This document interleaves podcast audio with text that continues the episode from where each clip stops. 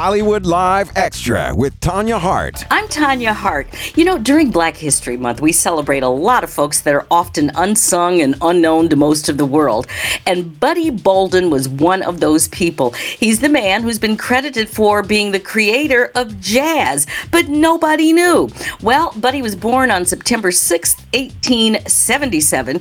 He was committed to an insane asylum in 1907, where he died in November of 1931. The new movie, Bolden, has taken the charge of telling this man's compelling story, and it reimagines the powerful and tragic life of really this unsung American hero. And joining me today is the director of the movie, Dan Pritzker, and along with Reno Wilson, who plays Louis Armstrong in the movie. Gentlemen, welcome to Hollywood Live Extra. Hi, Tanya. So, you know, Bold, I saw the movie and I was really blown away. I mean, it's so beautifully done. It, it it's kind of avant-garde in many way, many ways because there was so little known about this man. Dan, let's start with you because this has been something you'd been working on for years. How did you first hear about Buddy Bolden? I uh, was playing music myself. I'm a musician, and I was playing a New Year's gig in uh, at the Fox Theater. And um, between sets, one of the program directors of the radio station, he and I were talking, and he was telling me he was reading a book about this guy Buddy Bolden. I said, "Who's Buddy Bolden?" He said, "Oh, check him out. He invented jazz." and that about okay. me over. And that was, I think, New Year's 1997, going into 1998. Wow. It, what really struck me at the time when he said, "Oh, there's this guy, Buddy Bolden. He invented jazz. Check him out." Um, I had been a professional musician for many, many years, playing music all my life, um, and I had never heard of this guy. And I, I, my, my immediate thought was, "This is like American mythology. This is a guy mm-hmm. who came into the room, turned the lights on for everybody, and nobody who knows who he is." And that struck me as both poetic and tragic. Uh, and uh, and especially after living the life that he lived, and that's pretty much what happened. Uh, now, in the movie, it seems like there was only one recording ever made of him. I mean, you know, we hear of all of these people like back in the early days, like Jelly Roll Morton and all of those folks, who many people think probably helped invent jazz. But Buddy, uh, there was just why was all that history of him erased? Well, he was actually unrecorded, wasn't he, Dan? Well, I, we don't know if he was ever recorded. Willie Cornish, who was his trombonist in the 30s, said he recalled making a, uh, a cylinder recording in the early 1900s, and uh, a guy named Zahn probably recorded it, and Zahn's granddaughter said their their barn burned down where her grandfather's stuff was. Oh, jeez. And, uh, and it's possible there was a cylinder in there, but nobody Ooh. can really substantiate that there was a recording. And uh, mm. in, in a certain respect, as Wynton Marsalis said to me, we're a little bit lucky about that because it, it, it added to the mystery and the mythology. Um, because likely what Buddy was playing was nowhere near the virtuosity of, say, Louis Armstrong or the people that mm-hmm. followed Buddy and and Reno comes in there because Reno, um, one of the trades has called you kind of uh, the the the quintessential everything Louis Armstrong. you, you obviously have played oh, really? this character. Yeah.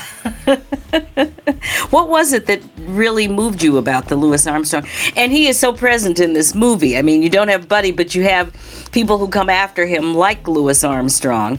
And that's where you come right. in, Reno. What what drew you to this role? Well, the coincidence of the the whole deal was that uh, I had been working on my own stage project about Louis Armstrong about um, eight years probably before I met Dan. So hmm. when I got the script for Bolden, I I, op- I opened it up. My agent sent it to me. I opened it up, and the first name I saw was Louis Armstrong, and it kind of blew my mind. You know, you pick up bringing something wow. to you. And, right. and uh, I, I met with Dan, and we literally had the same thoughts in our heads, you know, about the man and, and the time. I didn't know about Bolden though, so um, the, the fact that this movie deals with the guy, and then you know, kind of projects forward to the the the, the iconic character who kind of takes it. You know, Louis Armstrong, for all intents and purposes, is the first pop star. You know, Mhm. Yes, he was. He he really took- was. yeah, for sure. And uh, he took what Bolden, you know, sparked and, and he took it to the world. So it's kind of cool to see this movie about a guy that no one knows about, who's super obscure, and then you see where what he, just that little spark, what he did, created somebody like Louis Armstrong. Because I, I just imagine Louis as a little boy listening to Buddy Bolden and and his dudes, you know, rolling through New Orleans, playing his funerals, playing whatever, you know, Right. him being inspired Mhm. by Joe Oliver and those guys, you know. So Yeah, It's an honor You know what's in is what what's interesting. Yeah, and you did it very well in this movie. I have to say. Um, it, let's talk a little bit about Louis Armstrong and being the first pop star because, you know, you listen to little kids today. Little children still still sing Louis Armstrong songs. That's pretty Right. amazing. You know, what is it Yeah. about this music and and even the the whole Buddy Bolden that whole feeling? What is it about that music that was so strong that today it's still with us? Very, very much so. Yeah.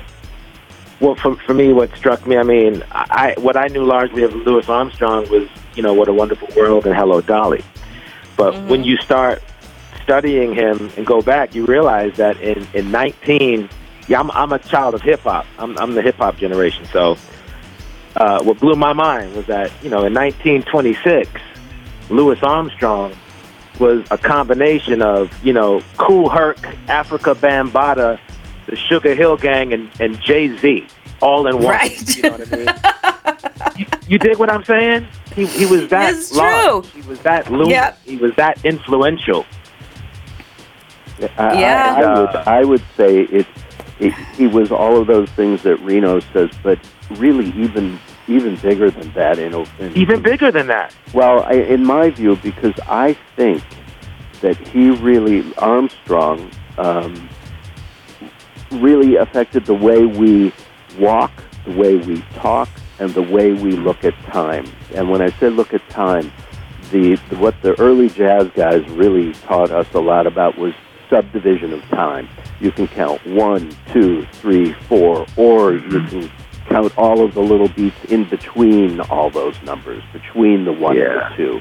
And hmm. those kinds of subdivisions had implications not just with regard to the music that Armstrong and Miles Davis and all those guys went on to create, but actually, I think they're woven into the fabric of our society. And I honestly believe everybody has a little bit of Louis Armstrong in them because For sure. of the way he changed the way we walk, talk, and look at time. So, And I've got to tell you, you go- you go, you're so right, and and also the way that we dress. I mean, Yeah, you, that- you all think of- about yeah. Louis. the whole thing, the Look- fashion, the way I'm, uh, you know, uh, you know. uh, Oh, yeah. It, it just it, it, the, the the term "what is hip," that's that's New Orleans speak. Uh, Yeah. and and a hipster was actually taken from the old opium dens in New Orleans, guys who lay on their hip while they're, while they're smoking opium, and that was what it meant to be a hipster, and that was very true. And now, how many people know what is hip, where it really comes from? But Yeah. that- those guys changed the fabric of our society.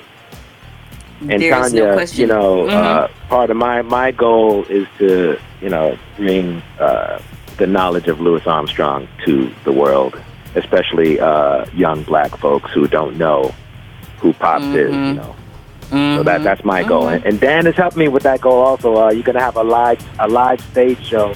Uh, it's actually gonna happen. So. Um, uh, Oh, you're going to do a stage We'll show about about Buddy Bolden or about Satchmo or just the combination? This is about Louis. This is about Louis Armstrong. A live show is coming.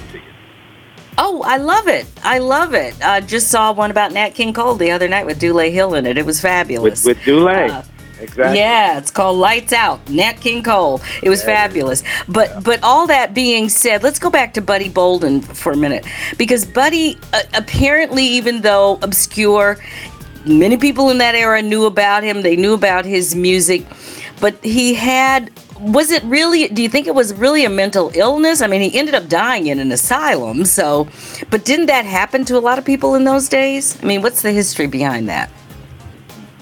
My best guess, um, after a lot of research, is that Bolden had a late onset schizophrenia. which is which is not rare. Which is for a lot of, as I understand it, males in their 20s who may have been very, very normal growing up, all of a sudden in their 20s they start to descend into schizophrenia, and mm-hmm. that's my best guess of, about what happened to them. They people talk about the alcohol and that it was terrible alcohol at the time, and yeah, but there were a lot, a lot, a lot of people drinking that stuff. I I suspect it was a late onset schizophrenia, and his mom and his sister used to go visit him about every month um, mm-hmm. from the time he was committed until about 1913, and then they stopped going. And uh, I reckon that they stopped going because by that time, Buddy no longer recognized them. His brain had largely shut down. Is is my oh, guess. So I think it was a late onset schizophrenia. Wow. I'm not, you know what? That does make sense, and you're absolutely right. That is not, that's not unusual, as many people would think. So I was always wondering because in the the film, you you deal with his mental illness in a very unique way. Um, and I don't want to say too much about it because I know people will want to see this, but but the way you deal with it, I thought was rather unique and, and rather beautiful in many ways. It is because beautiful. it keeps going it keeps going back and forth and so you're not really sure. It's kind of like a dream sequence you're not really sure okay is this really happening to this man? Or you know what i mean? Or is he imagining it's happening to so i, I think you did that very very well. Uh, wh- wanted, when are we going to be able to, to see the viewer i wanted to put the viewer in the point of view of buddy bolden and actually have the experience but still make a coherent story. And so your yeah. the idea was for the viewer to really take the ride. I think you've yeah you you really do achieve that. I have to say, Dan, because you do kind of like okay, what what's happening with this man? I understand too that uh, this film was done and then you didn't like it or somebody didn't like it and you started all over and did the whole thing over again. Is that true? yeah, my mom and my mom and my wife "Oh, that doesn't work." No, I I, I shot it and I, I started working on it and writing it in um, the late 1990s um, I went and um, uh, got hold of Wynton Marsalis, who agreed to do all the music for it. Uh, I went and shot it uh, in 2007. Reno was there; he he did his his work then. Uh, I got home with it, and I did not like what I had what I had done.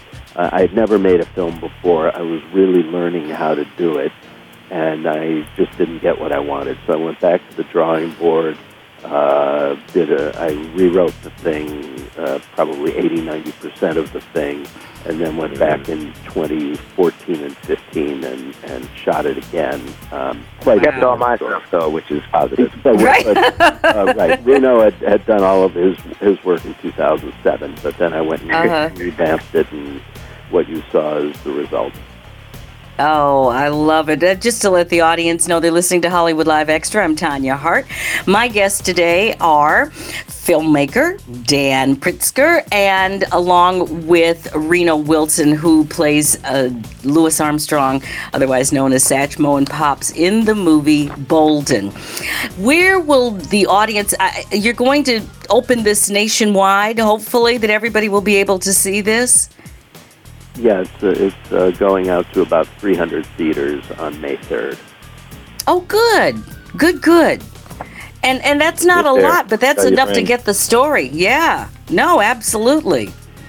It's one of these movies that you know people really because again, uh, like you were saying, Reno, especially younger people, they've got to know the history and and you know there are a lot of folks like you guys trying to teach them all of us trying to do that. But you got to bring it in some compelling way and and this is a good way to do that. I have to commend you yeah. I, I will say that when when i was casting for louis armstrong that's a daunting proposition because he's such an iconic figure that you can really fall on your face doing that. And i um, and i actually thought about writing it so that you never actually see Armstrong; you just hear him performing. And uh, mm-hmm. uh, and we were in Los Angeles doing auditions. We did two days. I think I saw twelve or fifteen guys a day. And Reno came in the last guy on the last day, and he walked in in character, in a suit, with the horn. He never dropped character, and I, I, I actually had to turn away. I, I think I started to cry. And he was, I think we all cried. he was, I, I I mean, casting Louis Armstrong was tricky business, and Reno Wilson, wow, unbelievable. Yeah. Well, he, he did that unbelievable performance in this movie, Bolden. Now, Reno, uh, do you have any idea sir. when you might be doing the stage play for uh, Satchmo, for Louis Armstrong? Uh, we we just finished our second draft, which is pretty spectacular. Um, with the uh, help of Dan, actually, um, I go back to work on my TV show in about August or September. So I I would say uh, 2020, Okay. spring of 2020. That's coming right up. it's already 2019. That's only Yeah, a year is. away. It's hard to believe. I know. It's like unbelievable. Well, guys, thank you so much for joining me. Thanks so much for really putting your heart and soul into this. Um, we hope that everybody will get a chance to see it. And, you know, Yeah. once you hit those 300 theaters, put it on TV so- because this is the kind of thing where, again, we've got to know our history and people especially people do. like this that nobody has really heard of that had such a profound influence on as you say on life today so Yeah. you know Uh, I, yeah, I really look forward, Tanya, to uh, uh, folks seeing this movie, especially black folks. Um, uh, this guy uh, should be known. He, he shouldn't be forgotten. And uh, if you just look at the trailer, it's so beautifully cinematic. Dan and his team did an incredible job, and I, I'm, I'm just proud to be a part of this project. And I think people will be proud to watch it as well. well i think they will too thanks so much for joining me today and good luck with everything come back anytime uh, in may we'll start really promoting it so you know you guys have got a good publicist Thanks, i know her Tanya. well. oh our pleasure. And this is hollywood live extra. And don't forget to subscribe for on your podcast directory directory to soundcloud stitcher or any other podcast uh, directory. Make sure you download all of these because you don't want to miss any of them. If you like what you hear leave us a five star review. I'm tanya hart. This is hollywood live extra. Hollywood Live Extra, a product of American Urban Radio Networks.